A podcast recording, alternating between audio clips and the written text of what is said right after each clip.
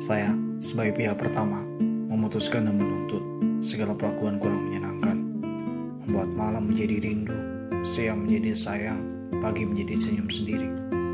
Maka dari itu pihak kedua harus membuat perlakuan ganti rugi untuk bertemu, jalan bareng, nonton bareng, dan memakan es krim pelangi bersama-sama lagi.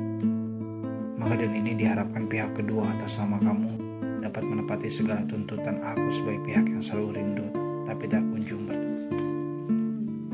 Kangen. Aku muak dengan segala retorika rindu. Banyak kata rindu tapi malah menyakiti dalam setiap kalimatnya karena tak kunjung bertemu. Jadi kapan kita bisa bertemu? Tidak ada tapi, harus malam ini. Saya sebagai pihak kedua mengajukan banding dan menuntut kembali segala perlakuan kurang menyenangkan, membuat malam menjadi penuh isak, siang yang menyebalkan, dan pagi yang berantakan. Hanya karena berhari-hari tidak ditemui.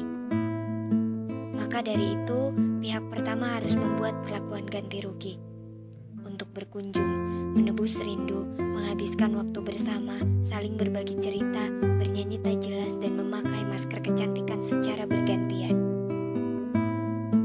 Maka dengan ini diharapkan pihak pertama atas nama kamu dapat memenuhi segala tuntutan banding yang diajukan atas nama aku yang selalu rindu tapi juga selalu dibuat menunggu.